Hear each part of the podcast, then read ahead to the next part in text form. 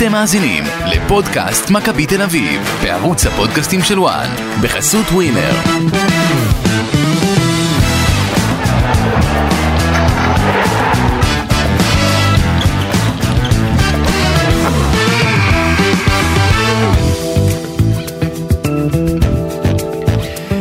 פודקאסט מכבי תל אביב לסיכום הניצחון על הפועל אה, פתח תקווה בתוצאה 2-0 באיצטדיון אה, בלומפילד. מכבי תל אביב אחרי חמישה מחזורים במקום הראשון אה, בטבלה עם 13 נקודות מתוך 15 אפשריות. מגיעה מספר ערים בודדים אחרי הדרבי, אחרי 5-0, יוצאת עם הניצחון, כמובן משחק ש...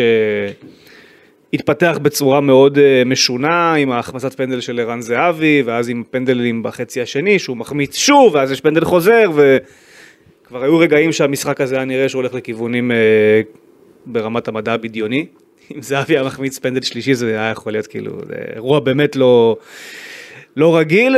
אה, נגמר עם ניצחון, אפשר לדבר הרבה על המשחק וגם על הדברים שנאמרו לאחר המשחק מצד רובי קין שבאמת יצא מאוד לא מרוצה מהיכולת של השחקנים שלו וגם איך הוא ניגע בזה. אה, משחק הבא יהיה נגד גנט בליגה האירופית ביום אה, חמישי. ותכף כבר עוד פעם אה, פגרה. אה, זהו, עוד ניצחון, אני חושב שלמשחק הזה ספציפית יש שחקן אחד מצטיין שהיה מעל כולם וקוראים לו מילסון. יפה. ומילסון זה ה... אתה אמרת פרק קודם שיוריס הוא הסיפור של העונה עד עכשיו במכבי, אני חושב שאפשר לצרף את מילסון לידו והם שניהם ביחד. חד משמעית. הסיפור של העונה הזאת זה שניהם ביחד.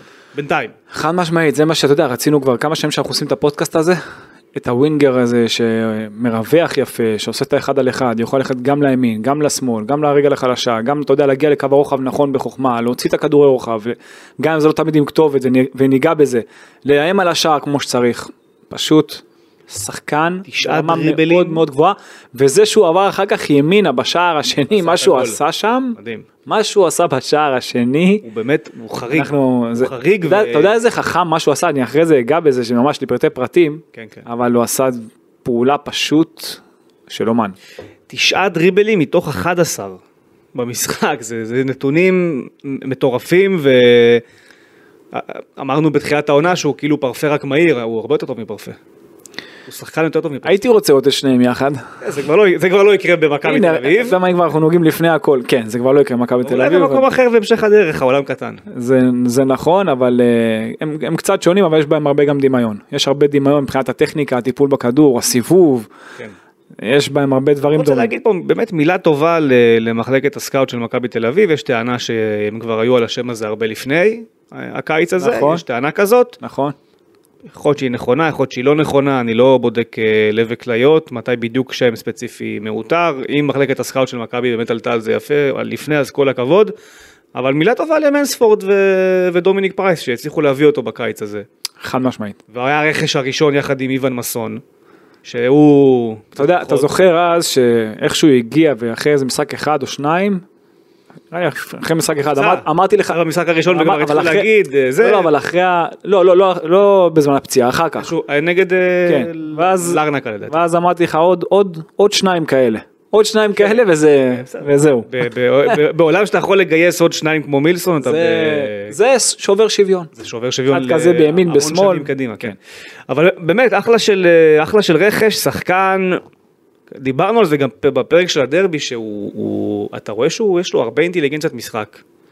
בניגוד אולי למה שחושבים או חשבו. מי שחושב הפוך, הוא, אתה יודע, הוא יכול לקבל ממנו אולי תדמית מסוימת מחוץ למגרש. אבל מי שרואה אותו על המגרש, יש, יש שחקנים שהטקטי הבלתי אין שלו ב, ב, ביסודות שלו, בפנימי שלו, שהוא יודע בדיוק איך לעמוד. עכשיו, זה לא, זה לא בהכרח אצלו, כי בהתחלה זה לא היה כזה מדויק, אבל אתה רואה אותו שעכשיו שכאילו הוא יודע, הוא מקבל את ההוראות כמו שצריך, אתה רואה אותו מרווח כמו שצריך. אתה רואה אותו תמיד עם הפנים למגן כשהוא בזמן הגנה. אתה רואה כשמבקשים ממנו להיות יותר קרוב לאמצע, כשביקשו ממנו להיות יותר קרוב לאמצע, אה, אה, כשה, כשהלחץ בצד השני, אז הוא עושה את זה כמו שצריך, כשביקשו ממנו הפוך הוא עשה את זה כמו שצריך, עזוב שזה לא בהכרח מה שאנחנו נגיד אוהבים יותר או פחות, אבל הוא יודע בדיוק, הוא מקבל את ההוראות, הוא מיישם אותם ממש tip top, ממש לגמרי.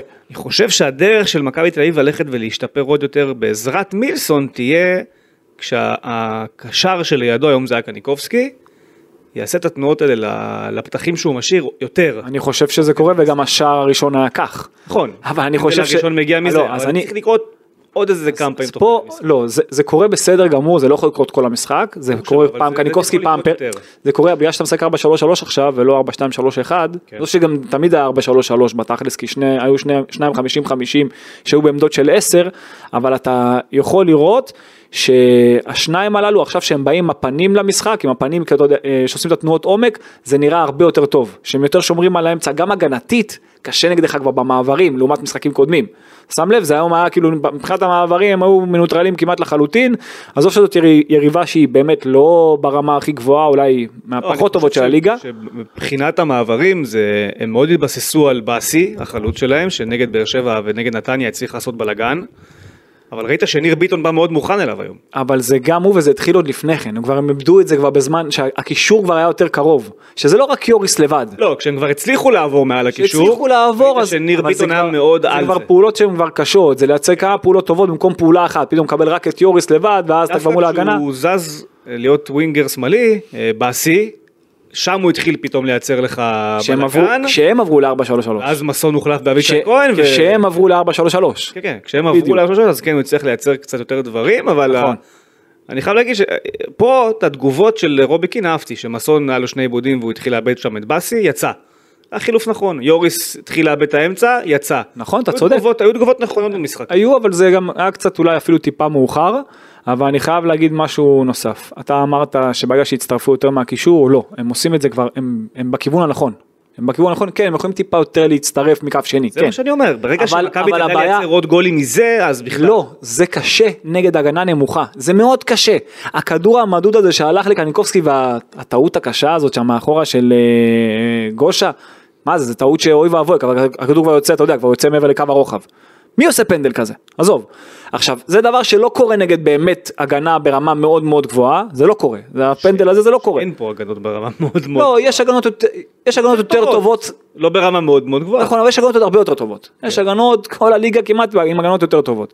אוקיי? לא שהם לא עשו הגנה טובה היום, חוץ מהפנדלים האלה, הם עשו עד אז עבודה יחסית טובה, אבל עדיין. זו פעולה שהיא לא, לא נכונה לעשות אותה. אבל כל הכדורים האלה, כדורי העומק האלה בכוח, והיו הרבה הכנסות כדורים בכוח, ואלכסונים קדימה בכוח. וזה דברים שאני פחות אוהב, וזה הזכיר לי ימים פחות טובים. באמת, עזוב שאוקיי, הקבוצה ניצחה, אבל שימו את הדברים בצד רגע, את הכל בצד, אני מסתכל נטו על יכולת, אתה יודע איך אני. אה, ואני ראיתי קבוצה שאתה זוכר שהייתי אומר לך קבוצה שמשחקת על רוחב רחבה? אז חוץ משני הווינגרים שלך, כולם על רוחב רחבה. וזה דבר שאם אתה תשנה את זה, ששני המגנים שלך לא ייכנסו כל הזמן לאמצע, אני אומר את זה לא מעט פעמים, הם שדרגו את הקטע של האמצע, נכון? אז זה הדבר הבא, ואם זה ישתנה, אני אומר לך, אם זה ישתנה, אתה תראה קבוצה שהיא באמת שוטפת את הדשא, גם נגד יריבות שמתגוננות נמוך. אם אתה תראה את רביבו עושה את העקיפה, את ה overlap למילסון, ואתה תראה מצד שני את אבישי כהן, או מסור עושה את זה, אה, גם אם זה דן ביטון או שחקן כזה או אחר, לא משנה למי, אם אתה תראה אותם מגיעים יותר לקו הרוחב ומוציאים את הרוחב לאחור, להגנה הנמוכה, אין איך להתמודד עם זה, אין, זה לא קורה מספיק. אם זה יקרה יותר, אני מבטיח לך שאתה תראה את מכבי תל אביב עושה פלאים גם נגד הגנות כאלה, כי קשה להגנה לרדת לאחור ואז אחרי זה לתקוף חזרה. זה מאוד קשה לה, ובטח יותר קל לשחקן שהוא תוקף בזמן התקפה, לתקוף את הכדור כבר עם הפנים. שלא הכדור בא לו באלכסון, כבר דיברנו על זה לא מעט פעמים, שבא לו ממש, שיוצא לו הרוחב לאחור והוא עם הפנים לשער, הרבה יותר קל לו. הרבה יותר קל לזהבי שיבוא לו כדור, אתה יודע שהוא עם הפנים לשער, מאשר שהכדור בא לו אלכסונית. ואם אתה תעשה את הדברים האלה יותר, שהמגנים יתקפו מהקווים, וה, והווינגרים שלך יותר קרובים לשער, אז גם לאלה שיהיו יותר קרובים לשער, עם אריאל הפוכה יותר קל לכבוש, וגם לאלה שמרימים יותר קל להרים החוצה. סבבה, טוב, אה, בוא נראה אם זה באמת יהיה בזה שיפור, אה, אני לא בטוח שזה במקרה, זה לא לא, זה- רלוונטי זה- לגנט לדעתי, אבל... זה- אה, למה? זה גם לגנט יכול להיות רלוונטי אבל. שמע אם עכשיו רובי קין יסתכל על המשחק והוא ינתח אותו ממש הוא ישים לב כולם מדברים על הנגיעות ברחבה אתה ראית את- שמעת את הנתון הזה? לא, אני לא... אה, בטלוויזיה דיברו על 30 ומשהו 39 נגיעות ברחבה לעומת אה, מספר אה, ממש מינורי של הפועל פתח תקווה. שזה הגיוני, כי הם לא הגיעו לרחבה. הגיוני מאוד, הגיוני מאוד, אבל כמה איומים למסגרת היו למכבי תל אביב לעומת הפועל פתח תקווה? למסגרת. חמישה למסגרת הלך. חמש ארבע, חמישה מול ארבעה. למסגרת, רק למסגרת, שניים מהם פנדלים גם, כן. שני פנדלים. אתה מבין? אז, אז תבין שבתכלס, מבחינת איומים למסגרת, אתה יכול לעשות הרבה יותר. אני מצ... שוב, אני באופן אישי מצפה ממכבי תל אביב להרבה יותר מבחינת איומים למסגרת, למצבים קורצים, וזה לא שלא היו מצבים קורצים. שוב, ביכולת האישית, באחד על אחד, גם דרך הצפיפות, גם דרך האמצע, אתה הגעת למצבים, אבל אתה יכול לעשות הרבה יותר. טוב, אה, בואו נסכם. אה, נסכם.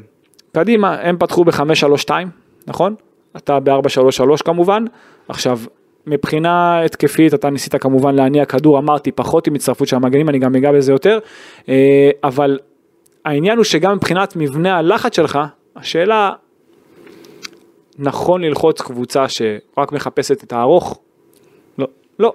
נגד הפועל תל אביב ראית את זה בזמן שלא היית, בזמן שלא לחצת גבוה, הזמנת אותם אליך, היה לך את האפשרות למעברים, את השטחים, לא היה צריך ללחוץ את הפועל פתח תקווה. היית יכול לעשות את המשחק הזה לדעתי הרבה יותר קל. תן להם לצאת קדימה, ש...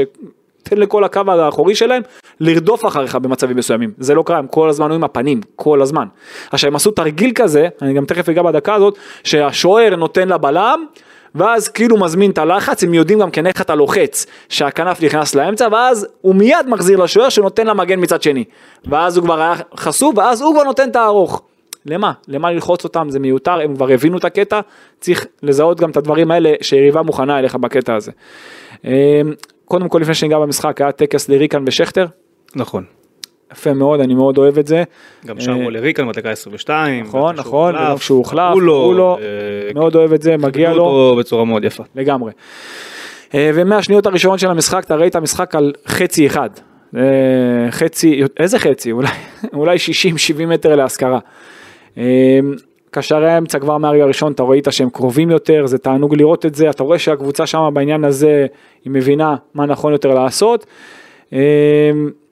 דקה שלישית, עיבוד כדור שלהם באמצע, ונוברהיים ישר נותן לביטון שנותן נגיעה גדולה לזהבי שמחמיץ מול כץ. אה, דקה חמישית, מצב נייח מביטון שנותן לסבורית בקצר, היה חייב לכבוש במצב הזה. ושים לב, שני המצבים האלה התחילו מטעויות קשות של החלוץ שלהם, החלוץ שהזכרת אותו מקודם, באסי, אוקיי, שהוא באמת, הוא חלוץ שאחר כך הוא הראה את היכולות ההתקפיות שלו, אבל בשלב הזה של המשחק, בתחילת המשחק הוא היה מאוד אה, לא מדויק. אה, באופן כללי, ואמרתי את זה מקודם, ובטח כשעומדים נגדך נמוך, השילוב היותר נכון, דיברתי על המגן והכנף, אה, בדקות הראשונות כבר יכלת לראות את זה, אה, דקה שמינית, סבורית, התחלתי לרשום כל מיני דברים כאלה, אבל אני לא רוצה להיכנס לזה יותר מדי, שבכוח מנסה לעבור, לדלג, לדלג על קו ההגנה, עובר את קו הרוחב, הרבה בכוח דרך האמצע בדקות הללו, והרבה תלוי, והרבה תלוי ביכולת האישית. דקה 14 פוקסמן, מצביע בזכות שופטי עבר לפנדל על מילסון. ערן זהב, תשמע, מילסון, הנגיעות שלו בתוך הרחבה, הטיפול שלו בכדור, הסיורים שלו, זה, זה הקור הרוח שלו. זה, זה לא נורמלי. ערן זהבי, בעט לפינה הימנית, כץ לוקח את זה יפה, גם בפעם השנייה, דקה 24. אפשר היה לראות שגם כשהם מגיעים לקו הרוחב, שם זה היה מילסון, אוקיי? גם כשהוא כבר מגיע אז הוא הוציא רוחב בלי כתובת. עכשיו זה יכול לעבוד לפעמים טוב, גם בדרבי אפילו הוציא רוחב אחד בלי, הוא ראה אולי בזווית העין צבע צהוב, אתה יודע, ברחוק, אז זה עבד לו טוב. ירים את הראש, את קניקובסקי, קל, בפעם הבאה שהוא עשה את זה, זה כבר היה הרבה יותר טוב. דקה 30. לא, 33. מבנה הלחץ, דיברתי על זה, מי שרוצה לראות, שם זה קורה.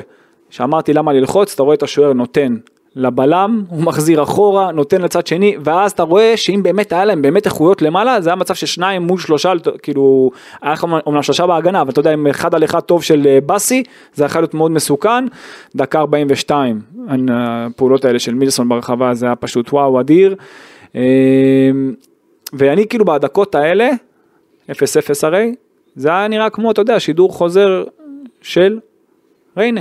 ממש שידור חוזר של ריינה, גם בגישה, אומנם מערך אחר, אבל בגישה שלהם, לעמוד נמוך, ושכאילו אין לך את ההצטרפות הזאת מהקווים, וכאילו אתה באמת צריך את המזל הזה דרך האמצע, שבסופו של דבר זה קרה.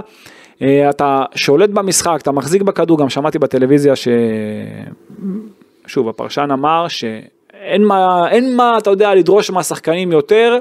לא שהם לא עשו את הפעולות שביקשו מהם, אוקיי? אבל שאין מה לדרוש מהם יותר, הם עושים הכל נכון, הכל מצוין, מגיעים להמון מצבים. אני לא ראיתי מצבים של, חוץ מהפנדל, כן? מצבים של 100% הייתה עוד בעיטה אחת של קניקובסקי שמילסון הוריד לו, אתה ראית הרבה איומים מרחוק, הרבה אלכסונים פנימה, כאילו בתקופות פחות טובות, אז זהו, אני אולי ראיתי משחק אחר. אה, דקה 50, ריקן, בצדה של הפועל פתח תקווה מנסה מרחוק, דקה, מדקה 40, ראית את ערן זהבי, אני בכוונה חוזר קצת אחורה, כי אז המשיך עד הדקה ה-52 כזה, שהוא התחיל קצת טיפה לזוז שמאלה, כי הוא הרגיש שממש צפוף באמצע, התחיל טיפה לזוז שמאלה, אפילו ירד מדרגה, ניסה יותר להרגיש את הכדור. אתה יודע, אתה, אתה יודע מה אני חושב על הדבר הזה, עדיף שיישאר במרכז, כי ברגע שהוא יקבל כבר את הכדור באמצע ושהוא יודע לברוח מהבלמים, מהמטר מהבלמים זה כבר יהיה בפנים. דקה 52, גושה עם הפנדל השטותי הזה, קניקובסקי, כפי שאמרת מקודם, כדור גדול של רביבו. לקניקובסקי עשה תנועת עומק אדירה, אבל טעות קשה מאוד של ההגנה של אה, פתח תקווה. אה, הפנדל הראשון הולך למרכז, אני מאוד אהבתי את העמידה של כץ, גם בפנדל הזה וגם בקודם שהוא לא הימר, אבל בפנדל השלישי הוא כן הימר. הוא כאילו כבר איבד את הריכוז, וערן זהבי דווקא שם היה הכי מרוכז, כן. בעט את זה נכון לפינה כמו שצריך, כבש, 1-0 למכבי תל אביב, זה ממש היה שער בתחושות, כאילו היית צריך, כמו לידת הכוז. ממש, ממש כך. כאילו תחשוב על זה, אם לא קורה השער הזה, אתה נכנס פה עוד יותר לפלונטר של לחץ ובלאגן אפילו כבר אה, בסיטואציה הזאת, ראית את רובי קין הולך לא רוצה לראות הפנדל. לא רק הוא, לא רק הוא, היו עוד- כמה שלא, ניר ביטון לא הסתכל על הפנדל, והיו עוד כמה שלא רצו לראות מה קורה. ואני חושב שאם זה לא היה נכנס לערן זהבי גם בפעם השלישית, אז היה צריך לסגור את הכדורגל הישראלי. דבר כזה, אז תסגור, זה משהו לא טוב קורה, משהו גרוע מאוד עומד לקרות, זה אסון בדרך עם אה, אבל צריך שלושה לציין פנדלים הוא מחמיץ. שבאמת, כל הכבוד לו, שהוא באמת, לא מוותר- כן, הוא לא מוותר. הוא לא רואה בעיניים, כן, לא. הביטחון שלו וזה לא מזיז לו ושמעתי שאמרו שיש שחקנים בסיטואציה הזאת אפילו יש להם שבוע או יותר שהם לא יכולים להרים את הראש, לא מעניין אותו, לא כובש את לא, הפנדל הראשון, ייקח את השני, שהוא. ייקח גם את השלישי, ייקח גם את החמישי, עד שישים את זה בפנים, אני מאוד אוהב את לפני הגישה הזאת, האמין- אה, האמין שהוא יבעט לו לאמצע, פשוט נשאר לעמוד.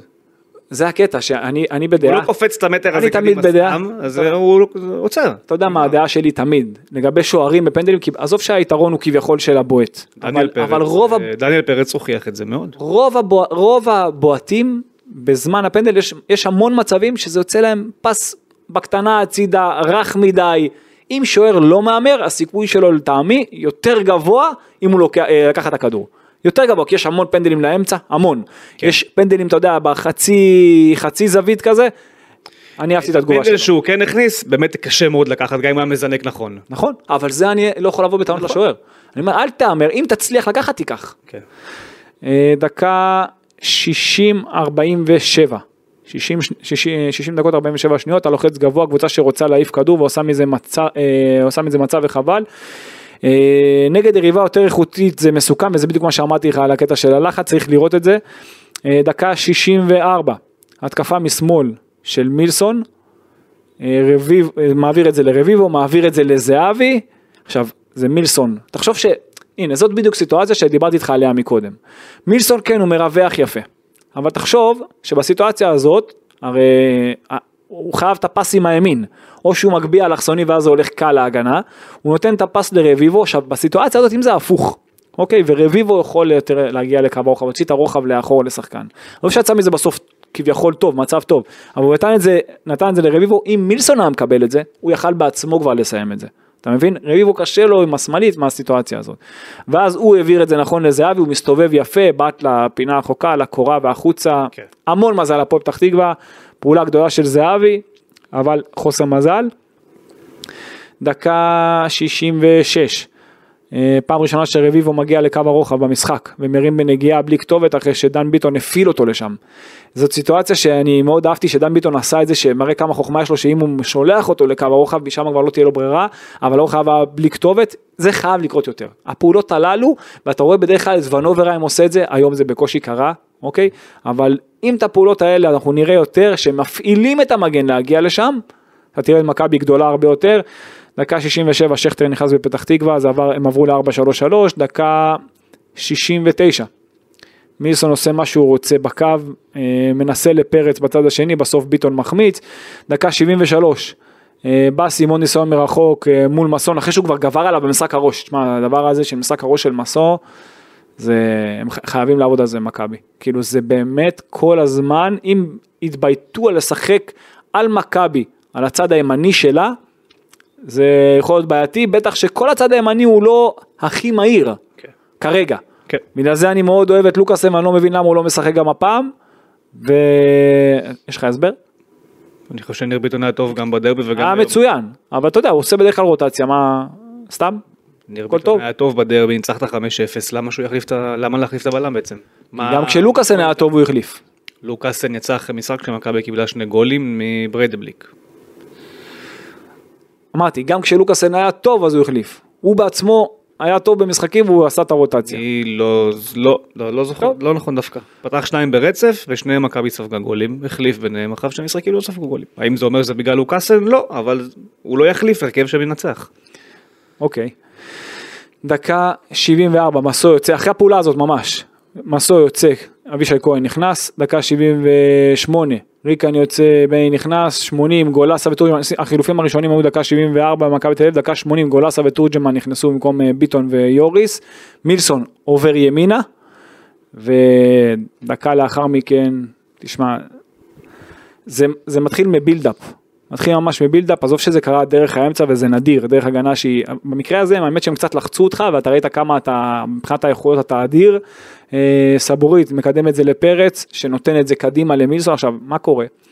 בסיטואציה הזאת שכבר אה, ס, אה, סבורית עם הכדור שהוא מעביר את זה לפרץ, אתה רואה את אבישי כהן ממש בקו של הכנף שלו, אוקיי, ממש בקו של באסי, אם אני לא טועה. כן. אוקיי, ממש בקו שלו, ואז מסו, אה, מילסון הבין שאין לו מה לעמוד גם בקו, וזה שילוב שהוא נכון, כמו שאמרנו קודם. הוא נכנס לאמצע, הוא לא נתקע גם שם בקו, הוא כבר נתן את הקו לאבישי כהן.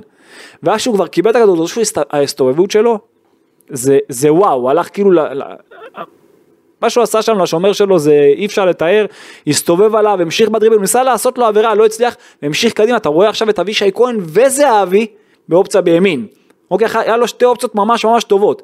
את העמידה הזאת של אבישי כהן מאוד מאוד אהבתי, הוא מקדם את זה לערן זהבי והכל קורה דרך המרכז, הרמה גדולה לתורג'מן שבא מכנף שמאל פנימה, לא נדבק יותר מדי לשומר שלו, יצר את השטח, אתה יודע שהוא יכול אה, להישאר שם לבד, הרמה גדולה, נגח הפינה החוקה, 2-0 בנגיעה הראשונה של תורג'מן, מדהים, באמת שער יפהפה, עם המון יכולת אישית, וזה שוב, זה גם אבישי כהן וזה גם מילסון בסיטואציה הזאת, כמובן המסירה הזאת של זהבי, דקת 87 כבר ב-2-0 דוד זאדה ודוידה נכנסו במקום רביבו ומילסון, דקה 90 מצא לפתח תקווה במעבר, אה, רגע, מה היה פה?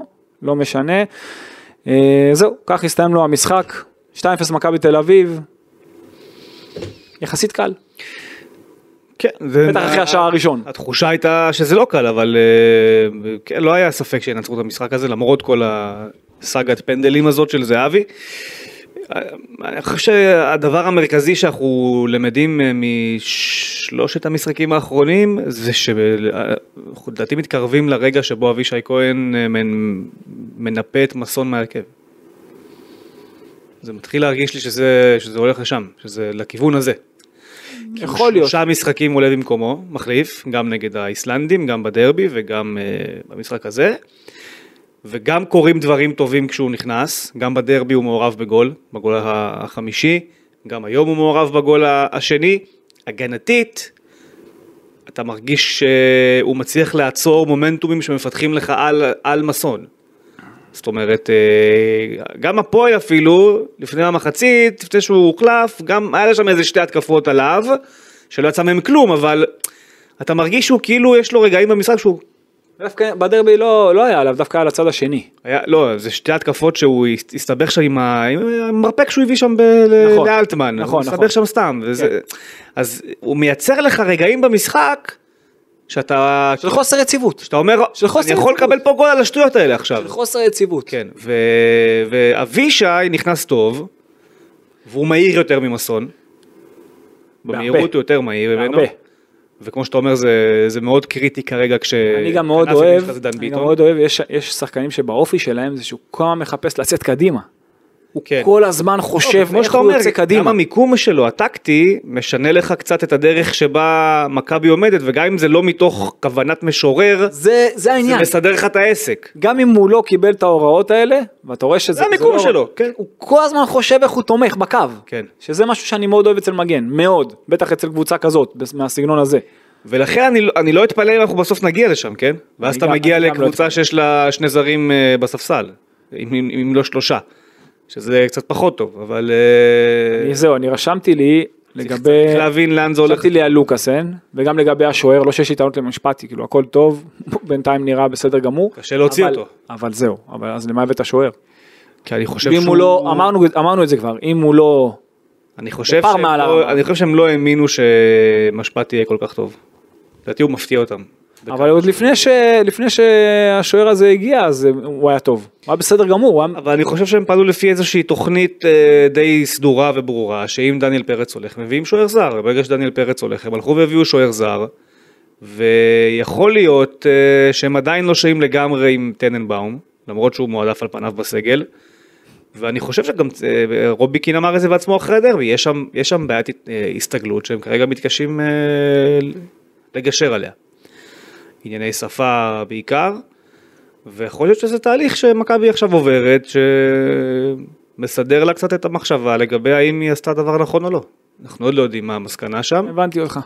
עוד לא יודעים מה המסקנה הסופית, אבל כרגע, גם אם אוסקר היה מגיע ומדבר אחלה אנגלית ואחלה התאקלמות, קשה להוציא את משפטי, במומנטום בדיוק, ה- זה לא ש- שנוצר. זה לא שיש משהו שצריך לתקן, נכון. כרגע. כן, לא צריך אבל לתקן. אתה- העונה- עוד ארוכה. דיברנו על זה, רגע, אבל גם דיברנו על זה, כן. שזה, הנה, זה דבר חשוב, ודיברנו על זה לא מעט פעמים. שוער צריך לדעת שהוא השוער הראשון. נכון. וגם אם עכשיו משפטי עושה את הטעות, אז עכשיו להוציא אותו, ואז אחרי זה לא תוכל להחזיר אותו, יהיה לך בעיה עשה מנטלית. טעות אה, נגד האיסלנדים, עשה. קיבל גול אה, באשמתו. נכון, עשה. זה- לא רק באשמתו, דיברנו על זה. גם, לא נכון. גם באשמתו. גם באשמתו. אבל בסדר, עשה את הטעות וקיבל את ה... אף אחד לא- לא הזיז אותו. בדיוק. אז אז למה, אז זה מה שאני אומר, אז עוד פעם, אז למה הבאת שוער? אנחנו נגלה את זה בהמשך, האם הייתה באמת אה, הצדקה להבאה שלו, יכול להיות שכשהוא יתחיל לשחק באיזשהו שלב, אנחנו נגיד וואו, אתה יודע מה, הוא עשו בשכל, ויכול להיות ש- שלא. יכול נכון. להיות שגם לא. נכון. לא אפשר, זה- נכון. אין לי את היכולת לנבא אה, לאן זה הולך. אני כן מסכים. היותר חכם אבל סליחה, היותר חכם זה שיהיה לך, הרי שהזר השישי, יהיה לך אופציה על שני הבלמים הזרים, כן. כי הם זרים, או אופציה על מילסון, אה, קיקו, כי הם זרים. אתה מבין? אופציה על זה או אופציה על זה. נכון. וזה שהם הביאו שוער זה כאילו היה מחייב אותו כאילו להיות שוער מעל הרמה וזה שהוא לא משחק לא בסגל בכלל אז זה מעלה אתה יודע תהיות. אני כן, אני כן מסכים שמכבי תל אביב בסופו של יום כדי לחזור ולשלוט פה בליגת העל תהיה חייבת שיהיו לה חמישה זרים על הדשא שמשחקים והם טובים. היא תהיה חייבת נכון, את זה. חד היא לא משמעית. שם, היא לא שם בכלל. חד משמעית היא לא בכיוון של זה אפילו. נכון אבל לדעתי היו שני זרים על הדשא, סבורית ומילסון. ומסו. ומסון, נכון, שלושה. היו שלושה זרים על הדשא. אתה, יש לך פה עדיין חור של שני זרים, אחד פצוע כמובן, השוער שלא לא משחק ולא בסגל, ולוקאסן שבספסל. נכון? אתה עדיין חסר שני שחקנים, כדי באמת להיות, זה 20% מקבוצה. זה הרבה, בטח, תחשוב 20% שמרימים לך את הרמה. אבל, ופה אתה אומר, יכול להיות שאם עשו יוצא החוצה ואבישי נכנס, אתה אפילו יותר טוב. בדיוק. אז כאילו יש לך עדיין פה את הפער הזה של השניים, שלושה זרים. בנושא הזה- צריך אה, לתווך את זה. חד משמעית ואני חוזר שנייה עוד פעם חזרה לנושא של אה, אבישי כהן על מסו. זה בספק. זה יכול לקרות. זה יכול לקרות. אני, זה בעיקר תלוי במסור, אם הוא שחקנים- משתפר או לא משתפר. גם, אבל זה גם תלוי באבישי כהן, אם איך הוא יפתח זה משחק. קדימה, לא, נכון. לא, אם- גם. כי- כי להיכנס מהספסל, כשאתה בא, במיוחד שחקן כזה עם העוצמות והמהירות, שחושב קדימה, שכבר ההגנה יותר עייפה, זה יותר קל מאשר בהתחלה, ברור. ולכן זה עוד לא בטוח במאת האחוזים, אבל זה, זה יכול באמת לקרות. אני חושב שהמבחן יהיה במשחק שאחרי גנט, כי לדעתי לגנט הוא ילך עם... אותו הרכב. אה, מס- בדיוק. לדעתי ילך עם אותו הרכב. אבל ביום ראשון בטדי... השאלה אם הוא ייתן ללוקאסן, זה, זה מעניין אותי נגד גנט. נגד, אני חושב שנגד גנט כן, אבל אני לא, אה, לא רוצה להתחייב על זה. הסיפ... המבחן של אבישי כהן לדעתי יהיה ביום ראשון אה, בטדי מול הפועל ירושלים. האם שם הוא עולה איתו? ויש לי תחושה שכן. לדעתי הוא יפתח איתו. יכול לקרות. וגם אתה יודע, יש עומסים וזה צריך לחלק את העומסים. זה בטוח. Uh, טוב, אנחנו uh, צריכים לבחור את המצטיין של המשחק, למרות שאמרנו שזה מילסון, אז uh, נקרא לזה פינת המצטיין השני. אוקיי. השחקן המצטיין. טוב, פתחנו עם מילסון, כן, אז ברור שמילסון זה ה- ה top של המשחק הזה. הפינה הזאת אה, קיבלה את השם המחייב אה, הפינת אה, יוריס ואן אוברים, נכון. אז אני רוצה לציין, אה, ב- ב- לפני שנבחר את השחקן הבא הכי טוב על המגרש, שזה היה המשחק הכי לא טוב של ואן אוברים העונה. כן, אבל קשה לקרוא לזה משחק אה, רע. לא, אמרתי, ה- על- על- הלא לא טוב. טוב, אתה יודע, בסדר, היה סביר, לא שהוא היה לא טוב. היו. שלוש, זה המשחק ה-14. נכון. אני חושב שאם אנחנו מנקים את המשחק מול צליה בחוץ שהוא לא פתח כשש ואז זז להיות, נכון. לא, זה לא... אז, אז זה המשחק שהוא באמת פתח בעמדה שלו. המשחק... הפחות טוב שלו העונה. נכון, מסכים איתך. ו... שהוא שיחק בתפקיד שלו. נכון. אבל זה לא שהוא היה, עוד פעם אני אומר, זה נכון, זה הכי פחות טוב שלו, אבל זה עדיין, זה לא שהוא היה רע, הוא לא, היה בסדר מה ש- גמור. מה שאני לא אהבתי שהוא עשה זה שהוא פתאום ניסה לדחוף כדורים בכוח על האמצע סתם. אבל אתה ראית את זה מכל מכבי תל אביב, אתה ראית את זה מסבורית, אתה ראית נכון. את זה ממילסון, אתה ראית את זה מדן ביטון שפתאום התחיל לבעוט מחצי דונם, אתה ראית את זה, מ- כמו שאמרת, מיוריס, ראית את זה ממסו, ראית את זה מרביבו, ראית את זה מכל החלק האחורי שהתחיל, שניסה להניע כדור. כן. זה מה שלא אהבתי במשחק של מכבי, זה הזכיר לי ימים פחות יפים, אתה מבין? ואתה צודק, גם אמרתי על זה שהמשחק הזה הסתיים, הוא הסתיים קל, כי גם יכל עם, עם המעבר בסוף בדקה 90 זה עוד רגע גם היה 3-0, כן. אבל זה באמת, אם אתה מסתכל על זה, כאילו, את השעה הראשונה של המשחק, זו, זו הייתה לידת הכוז. כן. אה, מי היה הכי טוב בעיניך אחרי מילסון? קודם כל, ככה? כפי שאמרת, מילסון חד משמעית, השני הכי טוב, גבי קניקובסקי. יפה. גבי קניקובסקי בעיניי, גם ההצטרפות שלו שעשה שעשה- עשה את הפנדל אה, השני, וגם האיומים שלו שהוא כן יהיה מהמקומות הנכונים, הוא כל הזמן אה, הצליח להשתחרר באמת אה, בזמן מהיריבים שלו. המיקום שלו תמיד טוב, הוא עובד תמיד נכון על המגרש, אני באופן אישי מאוד אהבתי את המשחק שלו היום, אה, והוא שוב, הוא עשה את ההבדל בפנדל המכריע, בפנדל שנכנס. נכון? כי את הפנדל הראשון אה, עשה מילסון. נכון. אבל אני חושב שבאמת גבי, גבי היה טוב, גבי טוב כבר כמה, כמה משחקים. זה מה שאני אמרתי לך, אה, גבי, אני לא סתם אומר את זה, גבי ל- למאמנים, לכל מאמן, אני אומר לך לכל מאמן שהוא משחק, הוא תמיד טוב. ישים אותו גם מגן, הוא יהיה טוב, הוא לא, הוא לא יהיה, הוא לא ייתן לך מספרים של 9-10, יכול להיות, אתה יודע, פתאום הבלחות, אבל הוא לא יהיה חלש. הוא יהיה מקסימום, הכי, במינימום, הוא יהיה הכי, אתה יודע, אה, חמש כזה, שש. כן. תמיד הוא יהיה לך בסדר ומעלה, תמיד. כן, רציתי לראות פה כמה נתונים שלו. אה, זה שלו ארבע? כן, ארבע מסירות מפתח של קניקובסקי. אתה מבין? אה, יפה. זה הנתון הכי טוב שלו כמובן, הארבע מסירות מפתח, אה, גם הדיוק במסירה בחצי של היריבה היה יותר גבוה, 88.9. נחמד, הדיוק שלו. בחצי נכון. של היריבה זה כמעט 90 אחוז, זה, זה הרבה, משמעותי מאוד, משמעותי. מאוד. כמובן זהבי אחריו, איתו, לידו, שער ובישול. כן, תשמע, אם הוא לא- אה, אם הוא לא היה מחמיץ, אם הוא לא היה ציון מחמיץ, גבוה לשער ובישול. נכון, אבל אם הוא לא היה מחליט את הפנדל הראשון היית אומר שהוא המצטיין, נכון, כנראה, אתה מבין? כמובן. והפנדל השני שאז בסוף אתה יודע, בסוף הוא כן כבש אותו, אבל uh, הבישול שלו היה פנטסטי. הבישול היה הבישול פנטסטי. שלו היה פנטסטי. אני, אני, אני חושב שהרגע המשמעותי, אגב זה לא הפנדל הראשון, זה המצב בדקה השנייה. כן, דיברתי על זה הרבה קודם. יותר משמעותי בעיניי, שאם אותו הוא היה שם, כל המשחק כל המשחק מתפרק לפתח תקווה באותו רגע. ראית ברגע שאתה עלית ל-1-0, הם לא המשיכו לשחק את אותו דבר, הם לא. אחרי זה עשו חילוף, עברו ל-4-3-3 ואז היה לך יותר שטחים גם למעברים, למשחק אתה יודע עם יותר שטח באמצע, הם פתאום לחצו אותך קצת, כן. זה משנה את כל המשחק. אם אתה עולה ל-1-0, 2-0 בכלל, נכון. ו... ובגלל שזה לא נכנס ולא נכנס וירדת למחצית ב-0-0, אז זה שינה לך את כל המשחק. אבל זה מראה לך שוב, זה מראה לך שקבוצה שגם שהיא נחותה ממך, אוקיי? קודם כל זה מראה לך מצד אחד את האופי של השחקנים ואת היכולת האישית שגם נגד קבוצות כאלה הם הצליחו לעשות את הניצחון, גם במשחק שוב, לא הכי טוב. אם אתה מסתכל לה, עוד פעם, איומים למסגרת 5-4 כולל שתי פנדלים, שני פנדלים. ואם אתה אה, מסתכל על זה שמכבי יכולה להיות הרבה יותר טובה, אז אפשר באמת להפיק מהקבוצה הזאת, כאילו ביחד עם היכולת האישית, הרבה הרבה הרבה יותר. באמת. יפה, טוב, מקודם דיברת איתי על אה, כמה דברים שאמר רובי קין, שאמרת שאתה מסכים איתו, שהוא אמר אחרי המשחק, נכון? אז בוא נדבר על זה. הכותרות, הכותרות, הרבה זמן לא עשינו הכותרות. אה, כן, רובי קין אה, מדבר אחרי המשחק, גם אה, מול הטלוויזיה וגם אחרי זה במסיבת העיתונאים, אה, על היכולת, על אה, עשר הדקות שאחרי פתיחת החצי השני, שהוא ממש לא אהב את מה שהוא ראה שם, למרות שזה גם הדקות שבהם הושג הפנדל, אבל הוא לא אהב את המסירות הלא ברורות, הפסים הרכים. בכוח, הדבר, לא היו דברים בכוח. ראית את מכבי מנסה בכוח גם- להגיע קדימה. אה, נכון, שהוא לא, הוא לא, הוא לא הבין את זה והוא מאוד כעס וגם ראו אותו על הקווים משתולל ממש על השחקנים. אה, מה, מה אתה חושב בכ- בכללי על הניתוח שלו, לאיך שהוא ראה את הדברים? דיברת... אני חושב שמצד אחד הקבוצה שלו הייתה קצת פחות סבלנית, ממש מאחרי הפנדל, מאחרי הפנדל שהוחמץ בהתחלה, אתה ראית את מכבי תל אביב משחקת הרבה בכוח לאמצע, ושם הוא היה חייב לגרום לקבוצה שלו להיות יותר רגועה, וגם, אתה יודע, שאם כבר יהיה מצב, שיהיה מצב אמיתי. לא סתם בעיטות סרק מרחוק.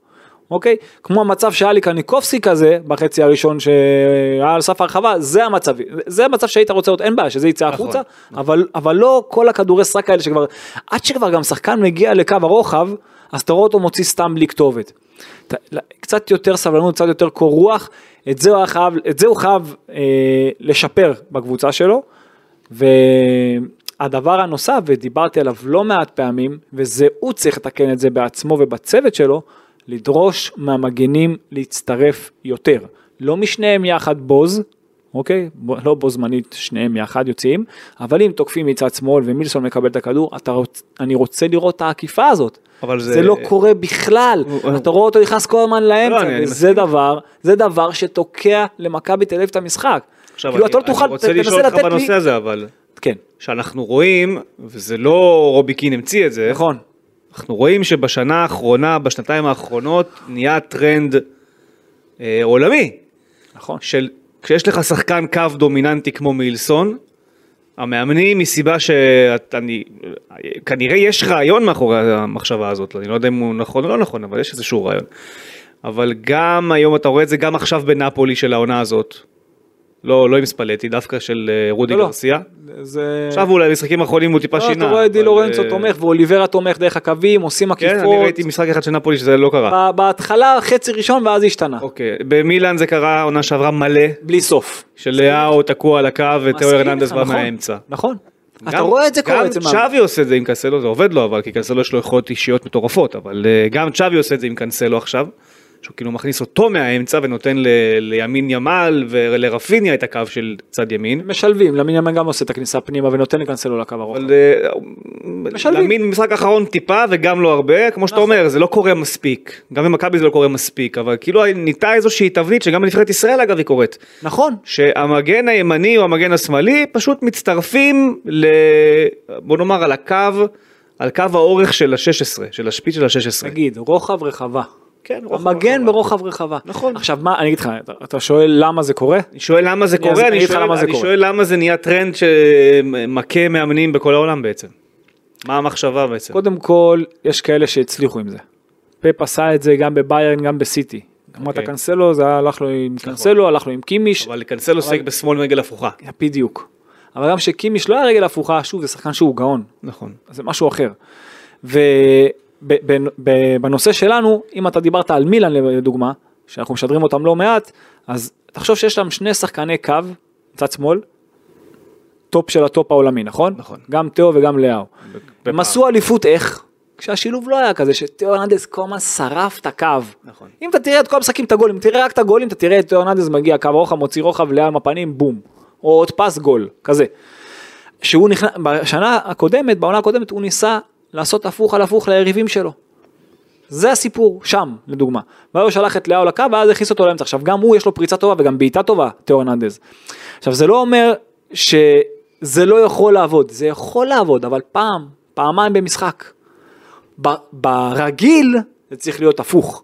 הרי איך אתה רוצה שהרמה תבוא? מעמדה גבוהה, אחורה שחקן שבא עם הפנים. כל ההגבהות האלכסוניות, שזה כאילו ימני ברגל מצד שמאל, ההגבהות האלכסוניות, זה קל היום להגנה להתמודד עם זה. תסתכל עכשיו על ההגנה, קל להתמודד עם זה. יותר קשה להתמודד עם, ה, עם הרמה של השמאלי מצד שמאל. זה כן, בטח שזהבי לבד מול שלושה. בדיוק. אה, בדיוק. עדיף לך שזהבי יקבל את זה לרגל מול שלושה ולא לראש. לא, שהוא עם הפנים פשוט, לא משנה אם לרגל או לראש, הוא עם הפנים לשער. כן. זה העניין. עכשיו, אה, זה מצד אחד, עכשיו דבר נוסף, שאם השמאלי מצד שמאל, המגן השמאלי כמו רביבו, ודיברנו על זה, אם הוא מגיע כבר דרך האמצע, ממש על סף הרחבה, הוא לא יכול לבעוט לשער מהפינה של הרחבה או מקצת ואז יותר הוא פנימה. דוחף את האלכסונים. בדיוק. כן. אם עכשיו מילסון שם, אז הוא יכול עזוב שמבחינת בעיטה. זה, אבל דן ביטון שם, הוא יכול להוציא בעיטה, כמו שצריך. אתה מבין, הוא יכול לאיים על השער, הוא יכול להוביל את המגן ואז שהוא ייתן את העוד פס. וזה דבר שוב, זה עניין של גישות, אני מאמין במשהו אחר. יכול להיות שרובי קין והצוות שלו מאמין במשהו אחר. אני, זה מה שאני חושב, אתה יודע, זה לא שעכשיו יש אמת אחת וזאת הדרך היחידה, לא, ברור. זאת הדרך שאני מאמין בה. כן. לא, זה דרך שהיא גם לדעתי גם אני ספציפית. גם יכול, אני גם יכול, יש לי את הטיעון למה, יש כאלה שיגידו לך לא, כי זה מה שאני רוצה. דרך שהיא גם ספציפית נכונה מול בונקרים. זה בדיוק העניין, מהניסיון, וב- זה בדיוק במשחק העניין. פתוח כמו נגד הפועל אתה לא צריך את זה, ראית? נכון, זה בדיוק העניין. כן. אם יש לך מעברים אתה אפילו לא צריך כמעט המגן אה, שיצטרף. אם לוחצים אותך גבוה אתה יכול שהכנף שלך יעשה את מה שהוא רוצה על ראית את הקו. זה נגד באר שבע. בדיוק. ראית את זה. בדיוק. אבל אם עומדים נגדך נמוך, אתה אמרת אנחנו נגד קבוצות אה, שעומדות נמוך, אתה חייב את המגן שיצטרף נגד קבוצות אבל טובות, שיודעות להתגונן נכון. כן. אתה חייב. היו עוד שני משפטים נחמדים שנאמרו אה, אחרי המשחק, רובי קין אה, כשהוא מדבר על... אה, שהוא הוא הרגיש במהלך השבוע שיש איזושהי ירידת מתח בגלל הדרבי, בגלל ה-5-0, והוא פחד מזה קצת, אני לא ראיתי את זה. אז הוא, הוא חשב שכן. אני במשחק לא ראיתי את זה. על אני כן. ראיתי את מכבי מאוד דרוכה, מאוד רוצה, מאוד מחויבת, לא נותנת לקבוצה השנייה בקושי להגיע לחצי שלה. אז זה, זה, על כך אני באמת אין לי טענות. אוקיי. הט- הטענות היחידות שלי, שוב, באמת, לשחקנים כן. היום, אין לי טענות חוץ מדבר אחד שהם יערו מדי. כן. כי הם מילאו את ההוראות, אני רואה שהם ממלאים את ההוראות שנתנו להם. אם, הם, אם ההוראות טובות, בעיניי בקטע הזה שדיברנו עליו על הקווים לא. אבל כל השאר יחסית כן. כן. אתה מבין? אז ככה שבאמת שאין לי טענות לשחקנים על מה, שהם, מה שדרשו מהם, הם עשו מה שרוצים מהם. כן. ומשפט אחר שהיה מעניין היה של ניר ביטון, שאחרי זה התראיין אה, ב- ב- למטה, אה, ושאלתי אותו על הנבחרת. זאת אומרת, אם יש לו איזושהי ציפייה, יש לו איזושהי ציפייה כן לקבל זימון עכשיו. אתה יודע, גם יש בלמים פצועים, יש לא מעט בלמים פצועים. גם הוא כבר היה ויצא מהרוטציה ועכשיו הוא חוזר לשחק במכבי והוא משחק הרבה במכבי העונה. ואתה יודע, בסוף הוא ניר ביטון. כאילו, כמה בלמים ישראלים יש לך בליגת העל, שאתה אומר, שאתה יכול להביא. לנבחרת. ושאלתי אותו על זה, והוא אמר שהתשובה שלו גרמה לי להבין שיש פה, יש מצב שיש פה עוד שחקן שהצוות המקצועי הצליח אה, להסתכסך איתו מסיבה לא ברורה. אה, והוא אמר, אני, אני באמת לא מבין למה הם שרפו אותי. הזיזו אותי הצידה. אלו המילים? כן, הזיזו אותי הצידה, בלי סיבה. אף אחד לא אמר לי גם למה. יש להם את השיקולים שלהם שהם לא אמרו אותם לאף אחד. ואז הוא גם הקצין ואמר, אבל אתה יודע מה, ממש לא אכפת לי גם. אז אני לא אהיה בנבחרת, אכפת לי עם מכבי תל אביב, וזהו. כאילו ממש, אתה רואה ש... כשאומר, כשהוא אומר את זה ככה, אני יכול רק לפרש את זה שזה כואב, לא. כשהוא מג- הוא מגיב בצורה הזו. אבל אני חייב לומר שגם אם זה נכון בעיניו, יש דברים שאתה לא צריך להגיד ככה. לא, הוא אמר, אני לא יודע מה גרם לאלון, הרי אלון עבד איתו בצוות הקודם. אמר, אני לא יודע מה גרם לאלון להגיע למסקנה שהוא צריך להזיז אותי הצידה. מהנבחרת. ויכול להיות שבגלל שהוא כל כך הרבה שנים היה בנבחרת, תשמע, הוא היה בתקופה לא הכי טובה. נכון, בוא, בסדר, בוא נהיה מציאותי. ברור. הוא היה בתקופה לא הכי טובה. עכשיו הוא- עכשיו זה משהו אחר. שאלה האם בציפייה שלו, כשניפו אותו בפעם הראשונה והשנייה, אני, אני, בין השורות מה שאני יכול להבין זה שהוא אומר, ציפיתי שאלון יגיד לי למה. הבנתי. זה... אה, זה כנראה שזה אחד. לא קרה. זה... סבבה. ואולי על זה, ואולי מזה הוא פגוע בעצם. יותר מזה שלא זימנו אותו אפילו. אני למדתי בחיים שלי דבר אחד. שאתה, את הציפיות שלך תשמור לעצמך. כן, אתה לא יכול לצפות אבל מאחרים. שחקן של מבין, אני אה, מבין. 50 פלוס הופעות אני- בנבחרת. אני מבין, ואני גם, וגם אני יכול, אני באמת מבין אותו. אבל גם אם הוא חושב את זה, יש דברים, אני באמת אומר את זה, אני לא סתם אומר, גם אם הוא באמת חושב את זה וגם אם הוא צודק, שאתה לא צריך להגיד. כנראה שהוא יודע שאין שם דרך חזרה. יכול להיות, יכול להיות. וגם עדיין, כן. שח... אל תגיד, צא גדול, תגיד וואלה זה עניין שלהם, ירצו אותי, ירצו אותי, ירצו אותי, לא ירצו אותי, אני, אתה יודע, אני פה, הכל בסדר. כן, לא, לא רע לי. למדנו כשבן אדם מדבר מתוך מקום פגוע אז יוצאים לו, משתחררים לו המילים ובגלל זה... ואז מה קורה? וזה לא קורה טוב. בסדר, אבל שוב, אם הוא, אם הוא הגיע למסקנה... לתקשורת זה מצוין. לא, ברור, אם הוא, אבל אם, אם הוא הגיע למסקנה שלא משנה מה יקרה, הוא אצל חזן לא ישחק. אבל אתה יודע, זה לא- רגע, הרגיש לא, את היכולת להגיד את זה. אבל זה העניין, שאל תסתכל על היום. אני- לא, אני- תסתכל על עוד חמש שנים, אבל אני, אני חייב להגיד עוד עשר. שנים, שהוא ירצה לעשות אולי משהו, ואז אין, לא, לא, זה לא אני בסדר. לא, אני, אני, אני שלא תבין, שוב, אני לא יכול להגיד, אני לא יכול, זה גישה, כמו שאתה אומר, זה יש נכון, גישות. יש אנשים נכון. שלא לא יסכימו עם זה. אני דווקא לא בגישה אנשים הזאת. רוצים את הדברים האלה, אני מבין את זה, התקשורת רוצה את זה, אני מסתכל עליו, אני אומר- בשבילו אני אומר לטובתו. משהו אחר, לטובתו. שאלון חזן מתראיין אחרי משחקים ולפני משחקים, ואומרים לו מה אתה עושה עם ההגנה? והתשובה האוטומטית זה אבל אין לי מי להזמין, אין בלמים. זה מעליב את ניר ביטון. אתה מבין מה אני- אומר? לאיפה אני הולך כאילו במחשבה? אבל זה לא צריך להעליב אותו. למה לא? משפט מעליב. כי זה, כי, כי זה לא שלו. כי זה לא שלו, אני מבין. זה לא שלו, הוא עובדתית היה שם. תגיד לי, אתה יודע מה דין דוד צריך להרגיש? ואם דין דוד יבוא מחר ויגיד דברים דומים, הוא לא יגיד. אני אני יכול להבין אותו. אתה תוכל להבין אותו ואתה גם תרצה שהוא יגיד, יכול אבל... להגיד את זה גם על מסיידגו אגב, לא רק על אה, נכון, אלון חזן. נכון, חד משמעית, כן. אבל את הדברים שלא עושים. אני אומר לך, זה דברים שלא לא, לא צריך, זה לא תורם. אם זה היה תורם במשהו, אני מסכים איתך. זה, זה כאילו זה, זה שיש לו, ולעניין, זה שאלו התחושות שלו, ולעניין השורה התחתונה, צריך לקבל זימון או לא צריך לקבל זימון? מקצועית, בוא נחשוב על מה קורה. למקין פצוע, אבו עביד לא משחק, למקין- ויטור. למקין פצוע, אבו עביד לא משחק כן. בבאר שבע, גם ירד שם לגמרי מהרוטציה. אה, למקין פצוע אמרנו, יש לך שון גולדברג שהוא הבלם השמאלי, צד שמאל, זה לא קשור. יש לך, מי יש לך בעצם? אני אגיד וואו, לך, אין לך. אני אגיד לך. בזימונים עכשיו היה לך את שון גולדברג, ויטור, שזה היה למקין. הפותחים, למקין היה המחליף. מי היה הרביעי? מהרביעי אני אגיד לך בדיוק.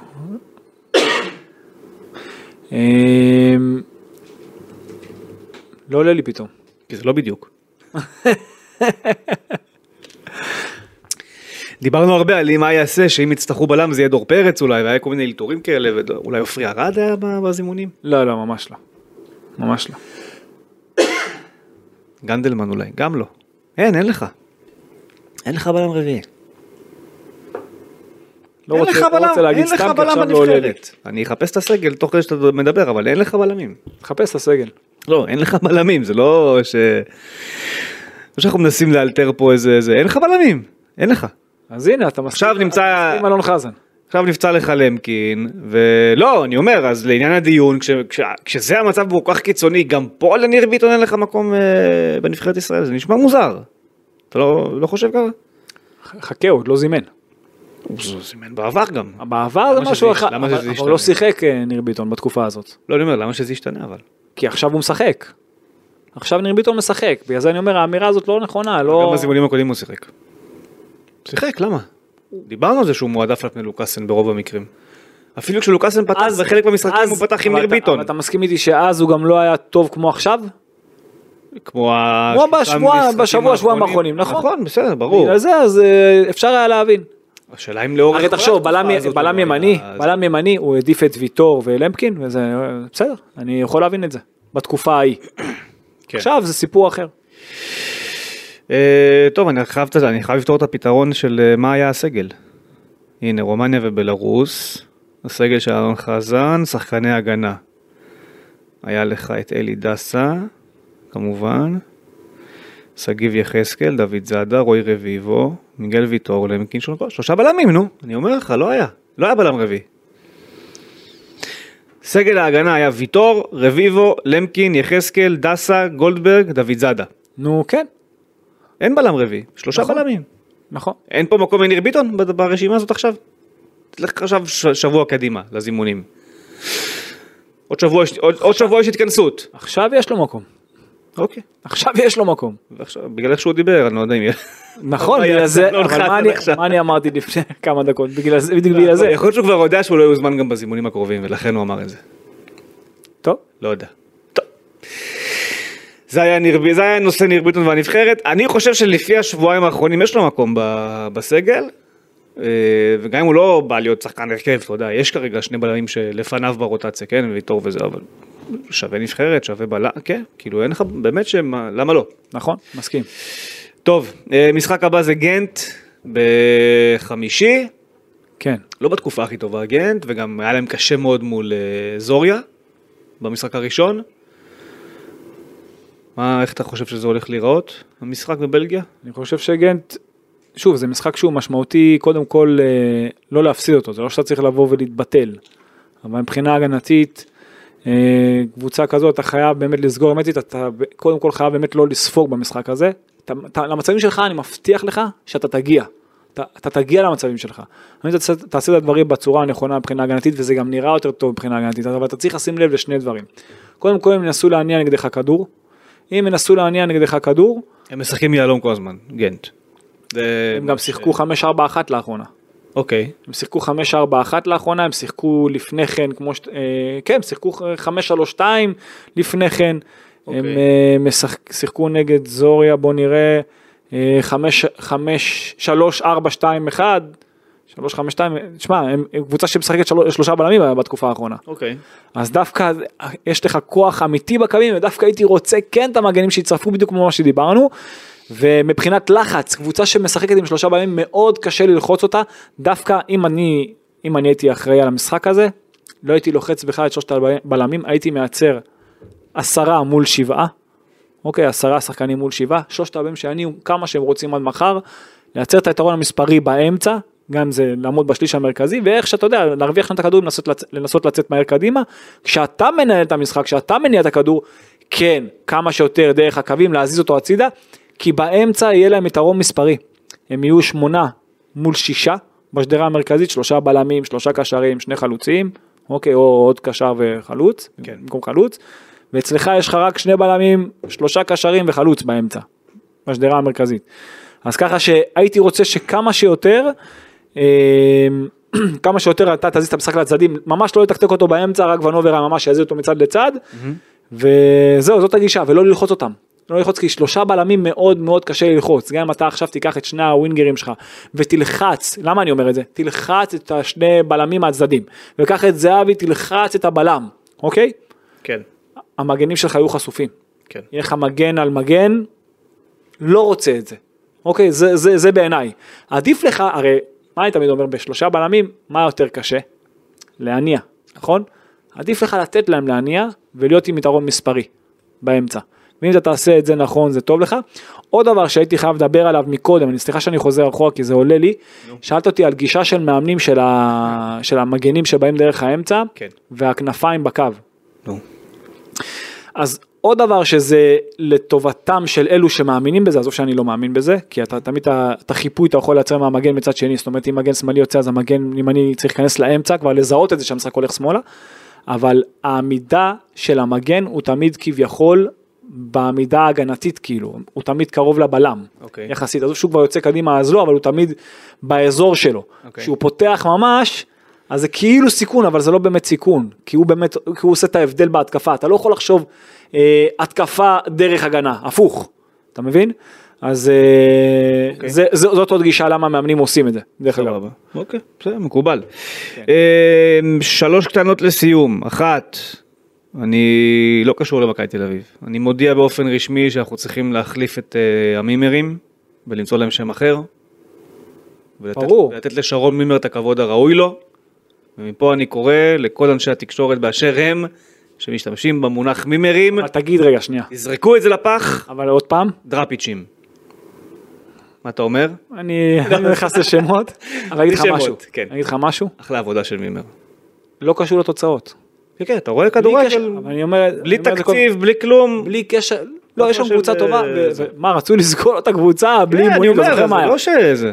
יש שם, יש שם קבוצה טובה, הקבוצה מאומנת, ואני עוד פעם, לא בשביל להחמיא לו, אין לי משהו, אתה יודע, אין לנו כלום ממימר, לא לי ולא, לא- כן. אני בטוח שלא. למרות שאתה, נו. חייב, אה, אתה יודע, כן,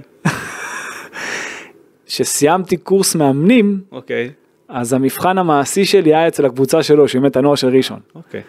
אז אה, כן, אותה את הקבוצה שלו. יפה. אז אה, כן, אבל באמת שמימר אה, בעיניי הוא עושה באמת עבודה נהדרת, גם הקבוצה שלו רוצה להניע, רוצה ליזום כשהם יכולים, שוב, כן. הם לא באים לעשות דברים נגד קבוצות שהם לא יכולים, כמו נגד מכבי תל אביב, באו ממש, אתה יודע, כל משחק חוזרים עם פיגור גם. אבל זה, יש אה, המון יש אופי, זה. הקבוצה שלו יודעת מה היא רוצה מעצמה, באמת, אני מאוד אוהב את הכדורגל שלו, הוא גם יודע מה, מה הקבוצה שלו שווה, וזה לא פחות חשוב. נכון. אה, ושוב, באמת שלי אין כלום עם מימר, לא סיקרתי אותו מעולם בשום קבוצה שהוא אימן, ולא דיברתי איתו מעבר למיקזון אחרי משחקים. אין לי שום דבר איתו, באמת אחלה עבודה הוא עושה. דבר שני, אני אגיד את זה בקצרה, זה. רגע לפני הפועל ירושלים של זיו אריה. כל מי שרצה את זיו אריה של אה, יבוא בקיץ למכבי תל אביב, אני מקווה שאתם כבר מבינים שזה לא היה בכיוון. אה, והדבר האחרון, במשחק הערב של מכבי תל אביב, הערב הקודם, אתה יודע אבל ש... היה הקמע.